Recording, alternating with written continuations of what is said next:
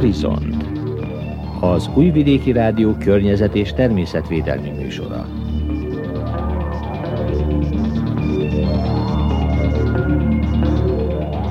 Hegedűs Erika köszönti az Újvidéki Rádió környezetvédelmi műsorának hallgatóit. A Horizontban folytatjuk sorozatunkat a településekre beköltözött madarakról, ezúttal a galambokat, vagyis a gerléket mutatjuk be, amelyeket szintén mindenki ismer, vagy legalábbis már látott. A galambfélék családjából az örvös galambról, a vadóc vagy más nevén a szirti galambról, a balkáni gerléről vagy más nevén török galambról, a vadgerléről, valamint a kék galambról lesz szó. Ezek a madarak hasznosak, ugyanis a gyomnövények magvaival táplálkoznak. De szólunk a madármérgezésről is, amelyet a hétvégén tapasztaltak Topolyán. Ez a kínálatunk, tartsanak velünk! Miklós Csongor, valamint Maja Tomasz zenészerkesztő nevében tartalmas időtöltést kívánok! Horizont, az Újvidéki Rádió környezet- és természetvédelmi műsora. Több száz madárfaj figyelhető meg egy-egy település légterében, amelyek közül sokan véglegesen is letelepednek nálunk, a folyamatnak pedig még közel sincs vége. A szakemberek szerint ugyanis újabb madárfajok költözhetnek be a településekre. Most a galambokról lesz szó, amelyekkel a leggyakrabban találkozhatunk a mindennapokban. Miklós Csongor, a Topolyai Arkusz Környezetvédelmi Egyesület alelnöke, amatőr madarász, először a galambfélék családjába tartozó örvös galambról beszél, amely nem régóta költözött be a településekre. A mai Horizontban a madarakról megkezdett mini sorozatunk utolsó epizódját gondoltam elkészíteni, illetve elmondani. Ugye beszéltünk a varjúfélékről, amelyek nagyon látványosak és lehetetlen őket nem észrevenni a városban. Beszéltünk a kis énekesekről, amelyeket sokan szeretnek, és hát a sárga mellű, fekete csíkú széncinegét a legtöbb városlakó is ismeri, nem is beszélve a településekről. A városokban viszont van egy olyan madár család, illetve vannak olyan madárfajok, amelyek hát idegesítik is kicsit az embereket, illetve újdonságnak számítanak. A galambokról van szó, de ne rögtön az úgynevezett hát városi galambról beszéljünk, hanem menjünk sorba. Az utóbbi néhány évben föltűnt egy meglehetősen nagyméretű, szép tarka madár, és a különböző természetvédő szervezetekhez, illetve a hozzáértő szakemberekhez sok kérdés érkezett, hogy mi lenne ez a galambfajta, és honnan került ez hirtelen ide. Ez lenne az örvös galamb, a legnagyobb európai galambfaj. Hosszát úgy szokták meghatározni, hogy negyven-negyvenegy-két centiméter. A feje kékes szürke, a nyaka oldalt, és a tarkója is fémes zöld, egy-egy fehér folttal. Amit nem lehet eltéveszteni, az az a bizonyos fehér csík a szárnyain, amikor szétnyitja, illetve a nyakán ez a bizonyos fehér folt, onnan is kapta a nevét, hogy örvös galamb. Az örvös galamb érdekessége, hogy mondjuk három évtizeddel ezelőtt még a terepen, illetve eredeti élőhelyén, a ligetes erdőkbe, a folyóparti erdőkbe, fenyvesekbe, esetleg parkokba nem számított gyakorinak. Tehát amikor jó magam elkezdtem madarászni, mondjuk bő harminc évvel ezelőtt, akkor Topolya környékén, illetve itt a Fruskagórai erdőkben természetesen volt, de nagyon kevés, konkrétan Topolya környékén egy pár fészkelt. Utána egy, hát egy szinte inváziósnak mondható terjeszkedésbe és, és elterjedésbe, szaporodásba indult, és az utóbbi két-három évben magába Újvidék városába is, és természetesen más régióbeli városokba is beköltözött, majdnem olyan vakmerően, mint az elvadult házigalambok, illetve mint a balkáni gerle. Az örvös galamb azonban hát a balkáni gerléktől mondjuk bátrabb, nagyobb, és a színe miatt is feltűnőbb, és úgy tűnik, hogy vissza is fogja szorítani magát a már ismertnek számító balkáni gerlét. A hangja is meglehetősen jellegzetes, olyan öttagú hú-hú-hú-hú, ezt nehéz leutánozni, de én szerintem, aki egyszer meghallja, az utána fel fogja ismerni. Az örvös galamb eredeti élőhelyén vonuló, enyhébb teleken azonban marad, és ez most is jellemző volt, az ebben az enyhe télben városokban is látni lehetett, és most már annyira megszokta az ember közelségét, holott hangsúlyoznám, a szabad természetben meglehetősen félénk és rejtőzködő madár, hogy nyugodtan szedeget a földön a parkokba néhány méterre az emberektől. Tehát, mint említettem, enyhébb teleken itt marad, és most konkrétan távvezetékeken nagyon nagy csapatokat lehetett látni ezen a télen is, akik hát a hideg elől nem mentek lejjebb. Most utalok itt arra, hogy mint hogy annyi más vonuló madárnál, ezek nem csak az itt élő, úgymond szerbiai, kárpát-medencei madarak, hanem azok, amelyek egy picit-picit lejjebb húzódnak majd. Említetted ezt a három galambfajtát, a városi tereken egy helyen is elférnek, tehát társasági galambok, lények? Nem kimondottan, tehát a galambok általában vegyes csapatokban gyakran előfordulnak, de azért az örös galambban megvan az az ösztön, az a vad ösztön, hogy nem szelídült meg annyira és olyan módon, mint az úgynevezett parlagi galamb, az elvadult házi galambok, de erre visszatérünk, hiszen ez is egy témánk lesz még. Egyelőre annyit, hogy a Az örvös galambok annyiba is érdekesek, hogy most fészkelnek, tehát zajlik a fészekrakás, illetve mire ez a beszélgetés adásba kerül, addigra már ülnek a, a fészkükön. A hímek is és a tojók is kotlanak azzal, hogy a kotlók tovább és hosszabb ideig. A galambok kapcsán általában galambokról el kell mondani, hogy a kikelő fiókákat úgynevezett betytejjel kezdik etetni, tehát nem mondjuk a rovarevők, a cinegék, azok apró rovarokat, kukacocskákat hordanak, és nagyon sok kismadár hát ilyen fehérre forráshoz jut, míg a galambok már vegybe megemésztett, félig megemésztett magokat valamiféle, hát ilyenkor keletkező váladékkal vegyítve, tehát ezt hívják betytejnek, ezzel etetik a legfiatalabb madárkákat, illetve fiókákat. Talajon táplálkozik, említettük, de nagyon alkalmazkodó fákon, bokron is csipegeti a bogyókat. Őrá is nagyon jellemző, sőt különösen jellemző, hogy nagyon sok gyommagot fogyaszt, ilyen szinten hasznosnak is mondható. Tehát a tölgy és bükkmagon keresztül a fenyőmagot, mármint függet, attól függően, hogy milyen környezetben van, de a napraforgót, illetve a tarlókon a búzát vagy a kukoricát is, is szívesen fogyasztja. Az örvös galamb tehát ahhoz képest, hogy két-három évtizeddel ezelőtt a természetjárók szemébe egy ritkasságnak számított, most már elmondhatjuk, hogy gyakori madár, mind a természetbe, mind pedig a városokba, kisebb-nagyobb településeken, a parkokba, kertekbe is szinte meghonosodott, és jellemző rá, hogy annyira alkalmazkodó, hogy egyrészt az erdőkbe a magas fákon fészkel, teszem azt húsz-huszonöt méter magasan, itt konkrétan Újvidék központjába pedig két-három méter magasan egy meglehetősen kis és átlátszó fán is képes költeni, illetve fészket rakni.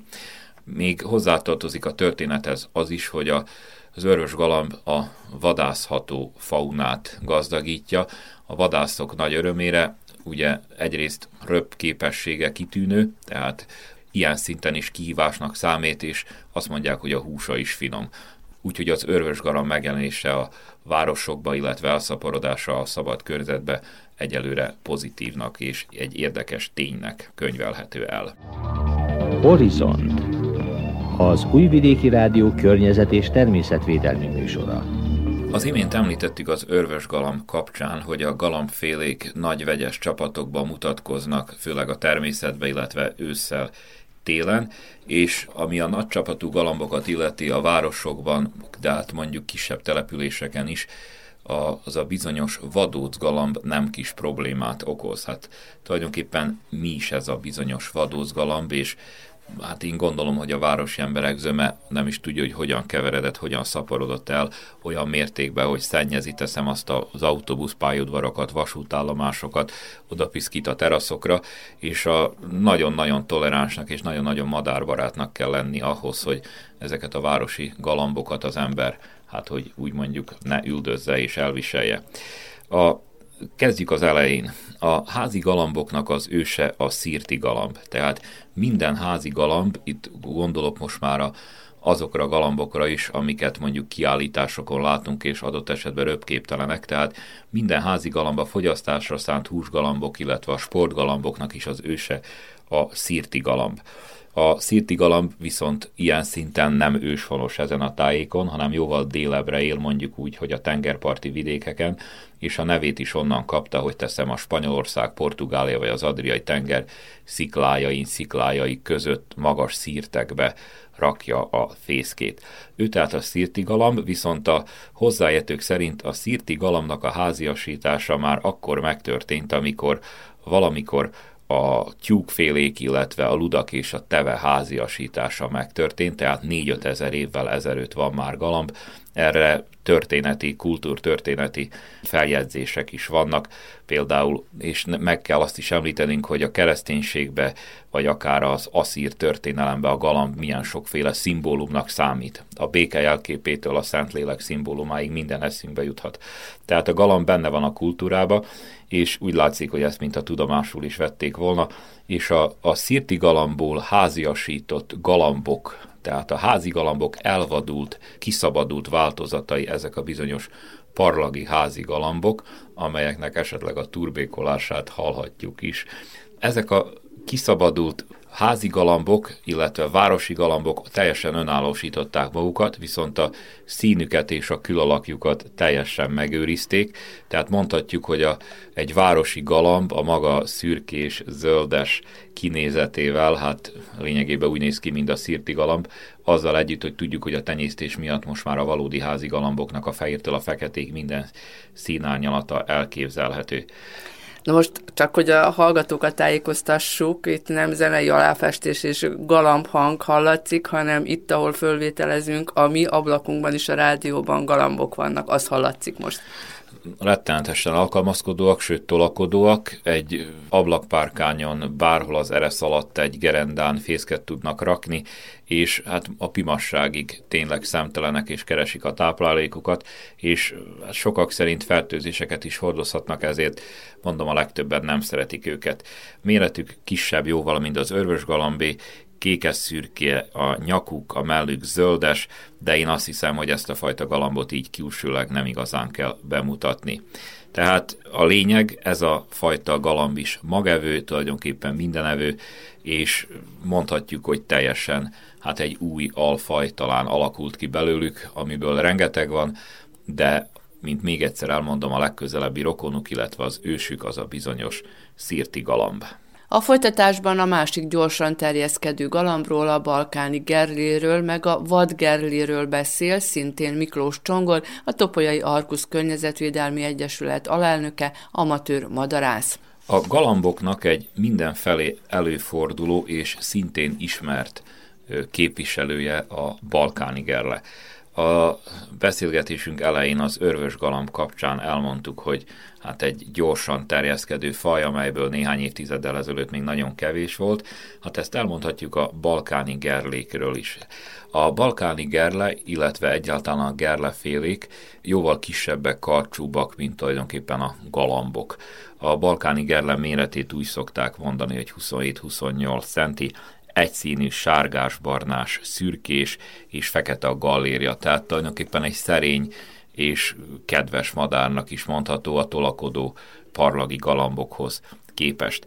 A balkáni gerle az ezerkilencszázharmincas években tűnt fel ezeken a vidékeken, és nagyon érdekes figyelni, hogy terjeszkedik.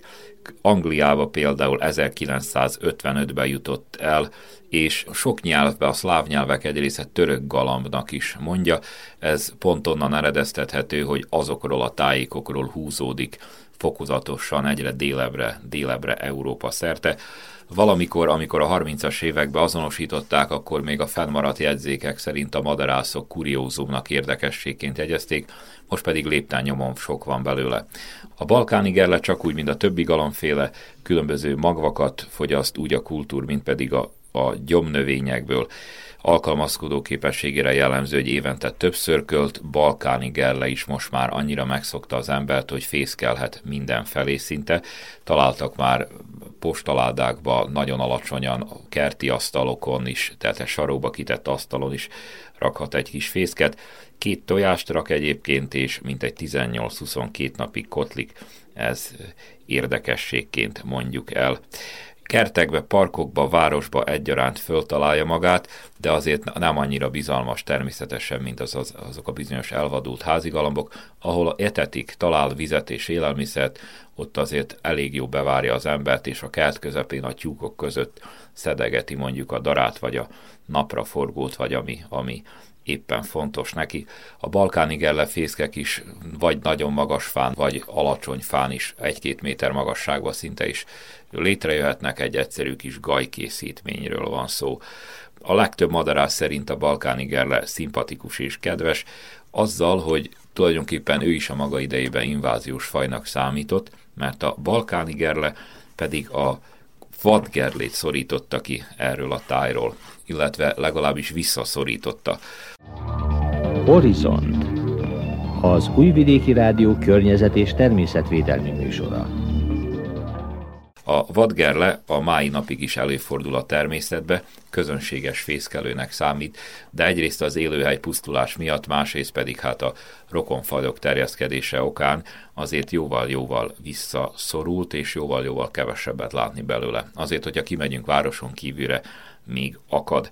A vadgerle karcsúbb valamivel, mint a balkánigerle, vagy mondhatjuk úgy is, hogy olyan, mint a balkánigerle, de viszont a klasszikus galamboktól ő is jóval kisebb. A hátoldala viszont vöröses-barna, fekete pettyekkel. Viccelődni szoktak a madarászok, hogy mint hogyha cirmos lenne. A nyakán két oldalt fekete-fehér vonalak vannak, a nyaka és a melle pedig egyfajta rózsaszínes árnyalatú, úgyhogy valójában egy, egy szép madárról van szó.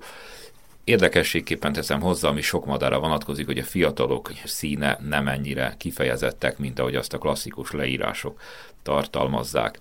A vadgalamb ligetes erdőkbe, nyílt bokros tájakon, fákon, bokron fészkel, és ahogy fogynak az erdők, mint említettem, visszaszorultak maguk a, a vadgalambok is. A vadgalambok röpte nagyon gyors és nyilaló, és a vadászok előszeretettel vadásznak rájuk a nyári hónapokba, amikor megkezdődik a, a vonulásuk, illetve a gyülekezésük, és csapatokba láthatjuk őket. Tehát a A vadgerle, a balkánigerle nem összekeverendő egymással, úgy, mint hogy az örvös galamb se keverendő össze a, a klasszikus házi galambokkal. Itt még a galambok sorába megemlíthetnénk a kék galambot, ami szintén egy mifelénk is előforduló faj, de hát egy jóval ritkább, és, és ugye vadmadárról van szó, és a már említett szirti galambra még egyszer visszatérnék, hogy hazánkban nem fészkel, viszont minden házi galambnak ő az őse. Egyébként itt nálunk Vajdaságban, mondjuk mi itt Újvidéken a főtéren gyakran látunk galambokat. Most a kívülálló csak azt látja, hogy különböző színűek, különböző díszűek és mintázatúak, és hogy esetleg kisebbek vagy nagyobbak. Melyből van legtöbb itt nálunk Vajdaságban? Amit így a főtéren láthatunk, az, mint említettem, ez mind-mind a házi galambok különböző variációja. Tehát a szirti galambtól származó házi galambok, illetve a kiszabadult házi galambok, amelyek elvadultak, ezeket hívjuk most már ugye városi galambnak, vagy, vagy parlagi galambnak, de mind-mind ez a, ez a madár. Tehát amiket mi ha nagyon különböző színeket látunk, ezek a galambok hozzácsapódtak a már városlakó madarakhoz, és ezért látunk különböző színeket. A városba azért ezek a bizonyos galambcsapatok, amit említettem, hogy vadon ősszel ezeres csapatokba is akár összeállnak, tehát azért városba, földön nem fog eszegetni a vadgerle semmiképpen, esetleg a balkáni gerle, az örvös galamb ritkábban, de nem ezekkel a vadós csapatokkal. Tehát a nagycsapatos városokat ellepő főtéren kolduló, illetve tolakodó galambok, ezek azok a bizonyos elvadult házi galambok, a parlagi galambok. Egyébként látni gyakran, hogy etetik őket, mivel szabad őket etetni, ugye említettük, hogy többnyire mindegyik magvakkal, most a beton között nagyon kevés vad gyomnövényt találunk, tehát mivel etetni őket? Kukoricát szoktunk leginkább látni, pattogatott Mert kukoricát. Mondanám, nem kell őket etetni. Én azt mondanám, hogy ezek a madarak túl vannak szaporodva, károsak önmagukra is, meg a környezetükre is, mert nagyon agresszívek, és a kisebb másik madarakat, vagy a gyengébb galambokat is ők elverik, tehát annyira nem kell őket sajnálni. Szerintem nem kell őket etetni, de őnekik megteszi a kenyérmorzsra, és nagyon sokféle mag is, a hulladékba is turkálnak. A galamboknak a csőrébe van érzékelő, ízérzékelő és szagérzékelő. Tehát a galamb, hogyha a csőrével fölemel egy magot, vagy valami tápláléknak látszó dolgot, akkor az gyakran látni, hogy leejti, illetve ledobja, tulajdonképpen ő akkor kóstolja meg, megízleli, megszagolja, vagy ahogy akarjuk mondani, és hogyha nem tetszik neki, kidobja. Tehát a galamb ilyen szinten tud válogatni. Szerintem a városi galambokat, illetve parlagi galambokat nem kell letetni, mert így is túlszaporodtak.